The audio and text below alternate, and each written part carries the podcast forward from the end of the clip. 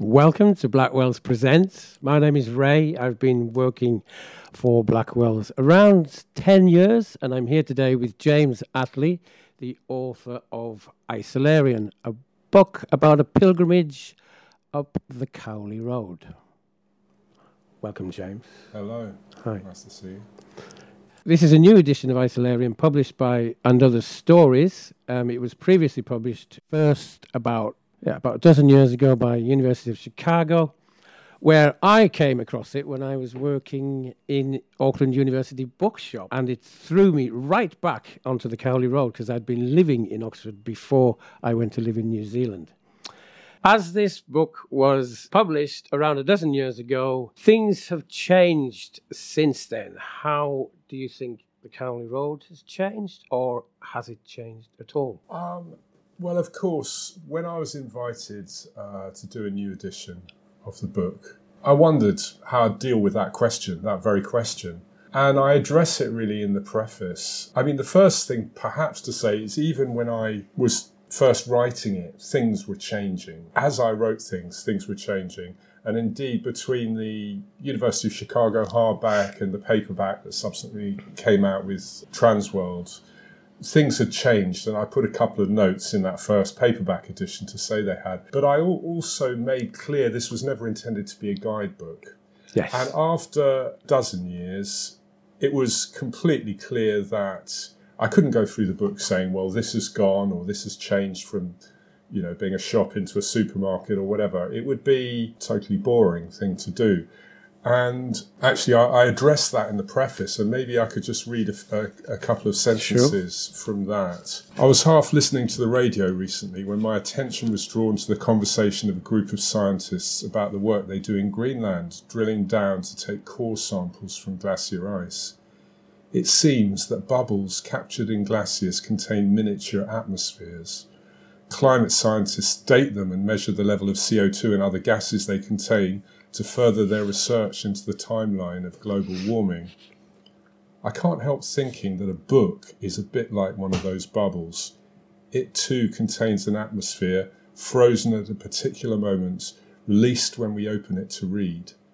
Sniff the pages of this one, and you might just catch the aroma of the street, along with the sound of snatched conversation music booming from a car window, and the hiss of coffee machines. You see, yeah, I think a book is a bit like one of those bubbles in the ice. It captures mm. the atmosphere at a particular moment. But you say, well, has it changed? Of course, superficially, it's changed enormously. Um, not just in lots of new businesses opening up, um, I think a particular trend that I didn't really foresee at the time, you know, when I was writing Isolarian, I was particularly concerned about large chains moving in because local small businesses couldn't afford the, the business rates. So mm. you'd get multinational chains like Costa or whatever uh, moving in. Um, but since then, what I've realized is that the forces of homogenization come in many guises, and, and now we've got a lot of kind of independent, for want of a better word, hipster coffee places.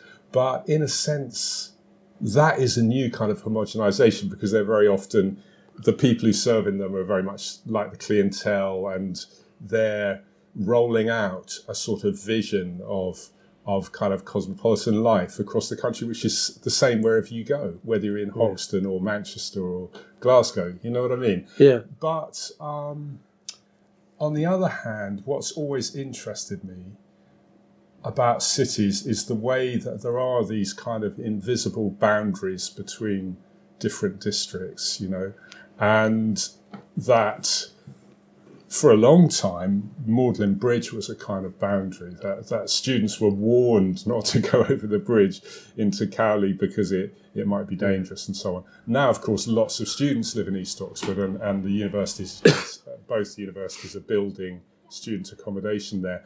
But um, I think that the Cowley Road has a particular kind of aura or what the situationists would have called an ambience. Mm.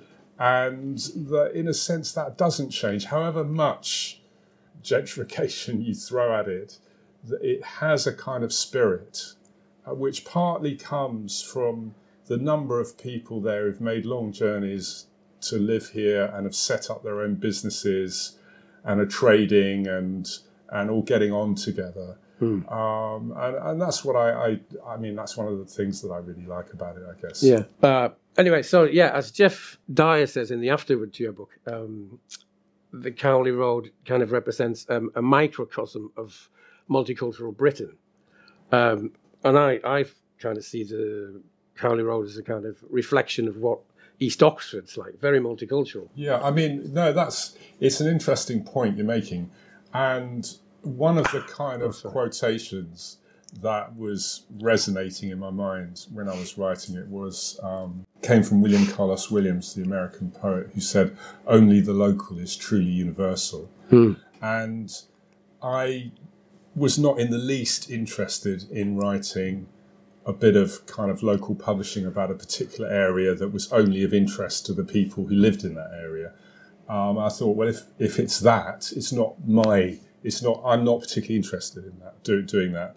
So in a way, I was pleased that it was published first by an American publisher and that I would get letters from people in Chicago or Toronto or whatever saying, that's just like my neighborhood. Yeah. You know, that's, it's the same things. I thought, I mean, the other, the other idea I think that was in my mind as I was writing, or the other kind of thinking that had influenced me through things that I'd written before and researched before, was the work of Jane Jacobs, the American urban theorist who wrote, you know, The Death and Life of Great American Cities yeah. back in 1961.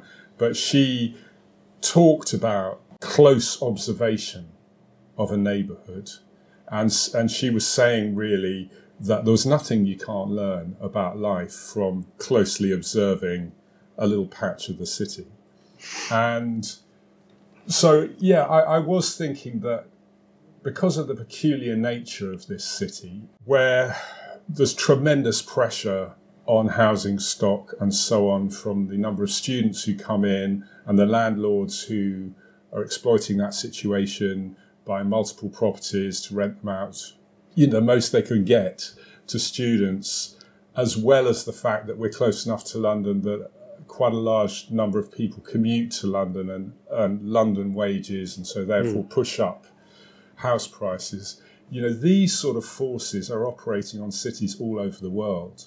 I mean, you know, you look at what's happened to Manhattan with with people just being squeezed right off the island mm. um, because of uh, rising prices, and um, I just think in Oxford it's it's very concentrated and easy to look at because um, there's so many places that small businesses can't afford to operate. So they kind of a, a large concentration of them are, are, squeezed almost like a sort of line of toothpaste along along the Cowley Road. And I, I think what was also in my mind was the way in which this city has sent out people to observe other cultures around the world, you know, in all kinds of ways, anthropologists and so on, yeah. gone all over the place, um, to, to write their, their reports um, from their point of view of other people's cultures. And I, I, just thought, well, people have meanwhile just been coming to here, here to live from all over the place and kind of let's hear what they've got to say about us in a sense. Mm. And the last thing like in this context that I would mention is that I was writing in the aftermath of the um, tube bombings in London in 2005. I mean, that's when I started writing the book. When I, when I was writing it because I felt compelled to, but I had no idea of who was going to publish it or how that was going to happen. Mm-hmm. Um, but I noticed after the bombings that the discourse in the press really shifted and there was a kind of open sort of xenophobia and Islamophobia and being expressed in the mainstream media in a way it just wasn't before. And um, so, in a way, that was one of the things that made me think, well, I don't want to sign up to this idea of Britishness that they're saying they everybody's got to sign up to, and I don't really recognise that as being the country that I relate to so I thought I'll just go out on a reconnaissance and find out well what is it that I like about my mm. neighborhood, you know, and the people that I meet. And just do a journey in that way. Um, you know, a lot of my neighbours would sort of make big journeys to go to Mecca, or I'd meet sort of American tourists who'd come to Britain in search of their ancestors, you know, or other people who had gone to Graceland to sort of worship at the shrine of Elvis Presley or whatever. And I was thinking, well, I haven't actually got time to do any of those things or the money, and I've, I've got a full time job. Um, and I'm going to London every day mm. um, on the train, and I've got young kids. But still, there is a journey I can make without leaving home.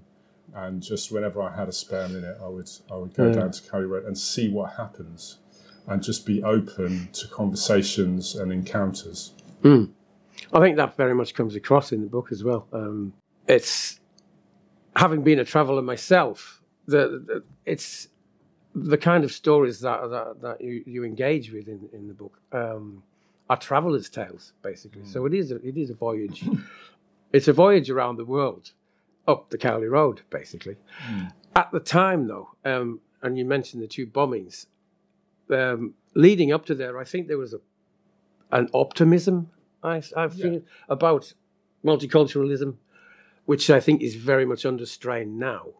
I think I think the word multiculturalism is a very tricky one, and I think my understanding of its nuances have mm. changed mm. probably since I read the book because um, the uh, the way that it became a political policy and which it sort of compartmentalized people and, and sort of offered people money if they displayed their ethnicity in a certain way. So you yeah. could get funding for your local community centre if you wanted to do traditional Sikh dancing or whatever, but maybe not if you just wanted to listen to house music and hang out with your mates. You yeah, know, yeah, yeah. so there, there is a downside to it, but in the broader, more general um, sense of the term, I think what you're alluding to, yeah, is just a sense of everybody getting along with each other and learning from each other and being enriched by each mm. other's cultures, you mm-hmm. know, and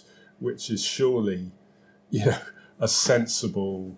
Yeah. Um, I mean, could I could I just read a, a, a couple of lines um, that sort of maybe demonstrate um, the way I was feeling with relation to the the bombing? Um, one of the four bombs that exploded in London on 7th of July 2005 went off in a carriage on the Piccadilly line. Two weeks later, with forensic work complete, and I should say, I arrived at the gates of the tube, ready to get on the tube, one stop away from where it happened. Mm. Um, and just as I got there, they kind of closed the gates and said that there was some kind of power outage and we couldn't go down. But then immediately the sirens started because the um, hospital outside Paddington is where people were brought to, and the whole sort of the tube network closed down, and we all started walking across London to work, which is a very strange feeling. It was a sort of apocalyptic feeling, but you kind of knew immediately something really heavy had happened, yeah. bad. Um, so th- that's the background, but. Um, Two weeks later, with forensic work complete, the identities of those who died that day were published in the newspapers. Those unbearably moving columns of name to- names told a story. Twelve of those listed as having died on the Piccadilly line train that day were said to have been of British nationality. Three were Polish, one was French, one a New Zealander, one Turkish, one Iranian, one Afghani, one Romanian, one Vietnamese, and one Mauritanian for me, that carriage and its occupants represent the country I'm proud to belong to. So, I mean, those words, it's interesting for me to read those words now in the light of what's happened subsequently and mm. the hmm. sort of political journey we've all been on and where we are now. And so, in that way, at least, it, finding a bubble of air from, you know, 2007 and, re- and releasing it now uh, and the kind of ideas that were being expressed then, I think it has a relevance, you know, mm. in that way as well. Yeah. Because I think probably in 2005 we started on a trajectory um, that we arrived Mm. at our current destination sometime later. I have to say though, that it's not just a political book. No, not at Um, all. Yeah, I'm Um, feeling a bit there's there are as I many say. digressions.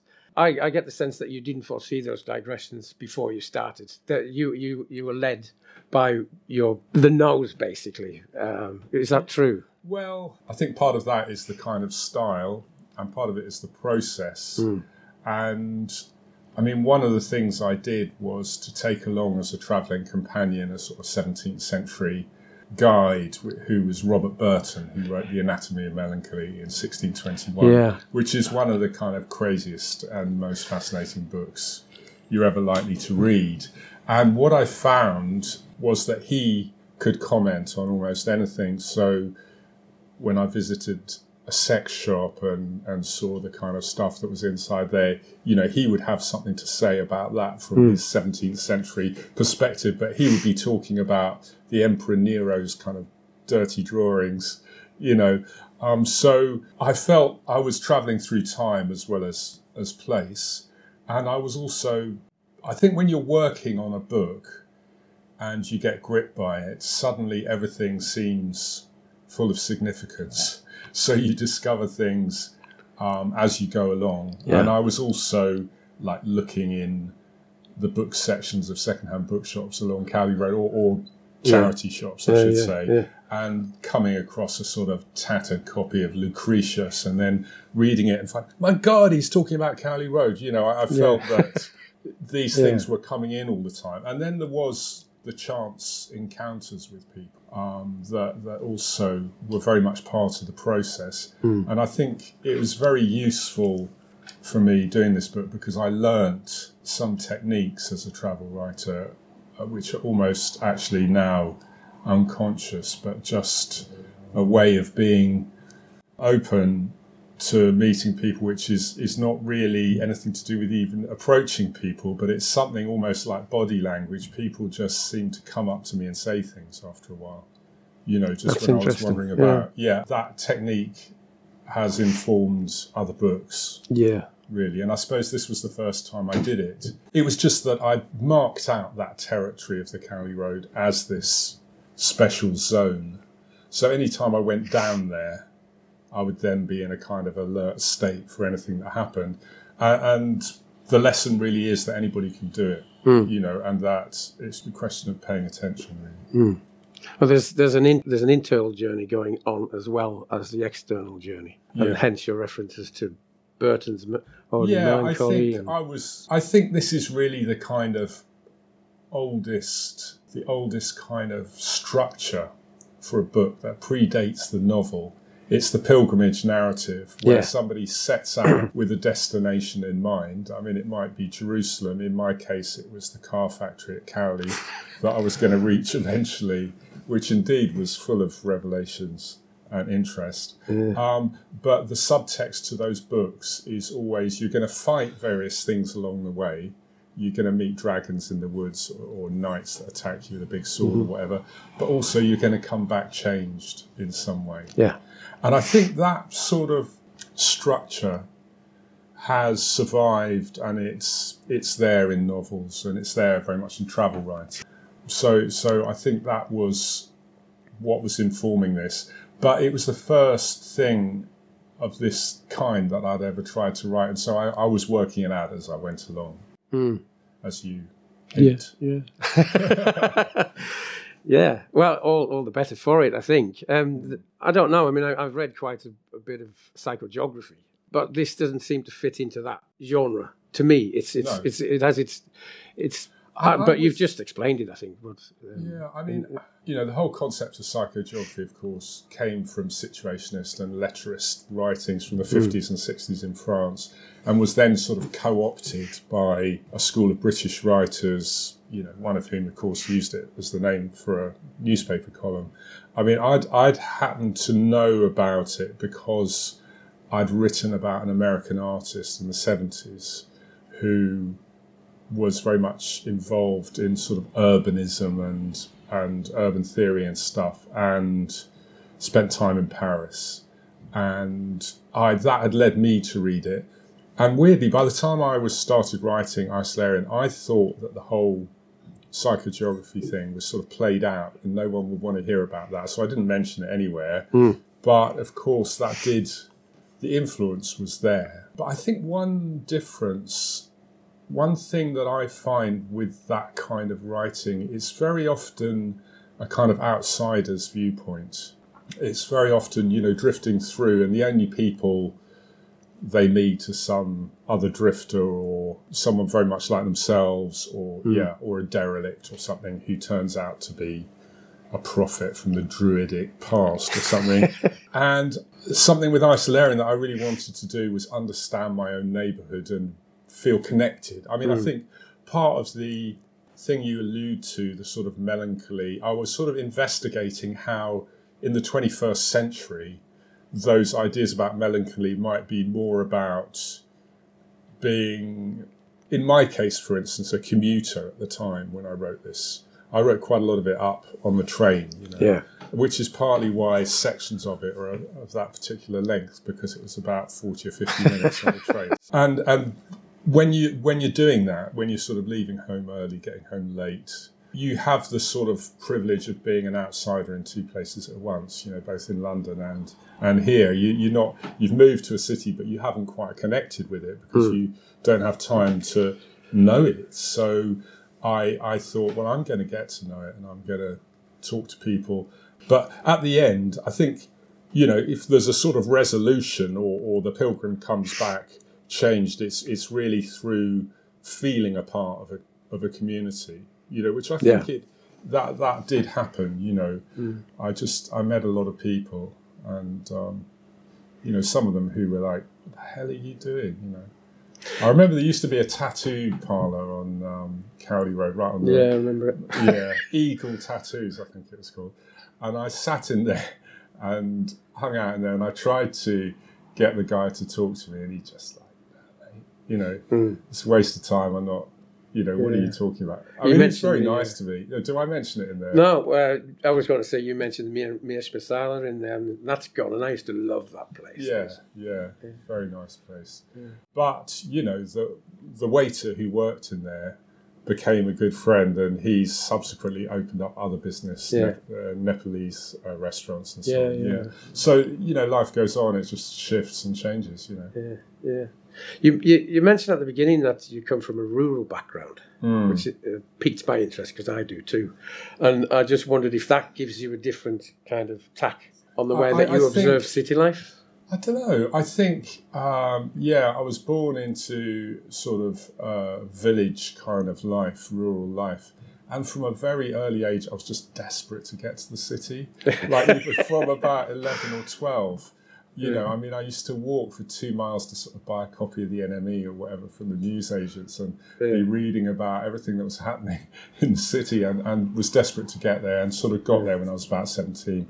So, yeah, undoubtedly, like when you arrive as a young person, there's a sort of romantic, um, you know, you just want to plunge right in and experience everything. And, you know, to a, a small extent, maybe that never leaves you. Maybe um, it does give you a different eye for it. I don't know. I mean, I've got no choice. I can't try it the other way, you know. Yeah, I I think one of the things I remember best about the book is the amount I laughed throughout it. Um, there's a lot of scrapes that James gets into, um, in immersion pools, going into pawn shops.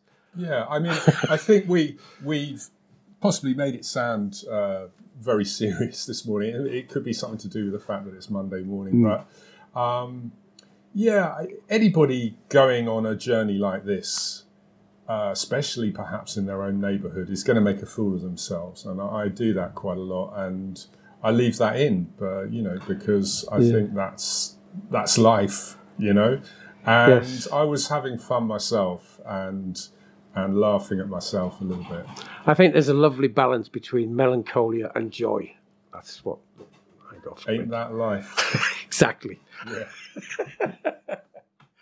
Thanks for joining us for another episode of Blackwell's Presents. Thank you to James for joining us today. His book is Isolarian and it's available now. Follow our Instagram and Twitter at Blackwell Oxford and subscribe to our YouTube channel, Blackwell's Bookshops. Thank you.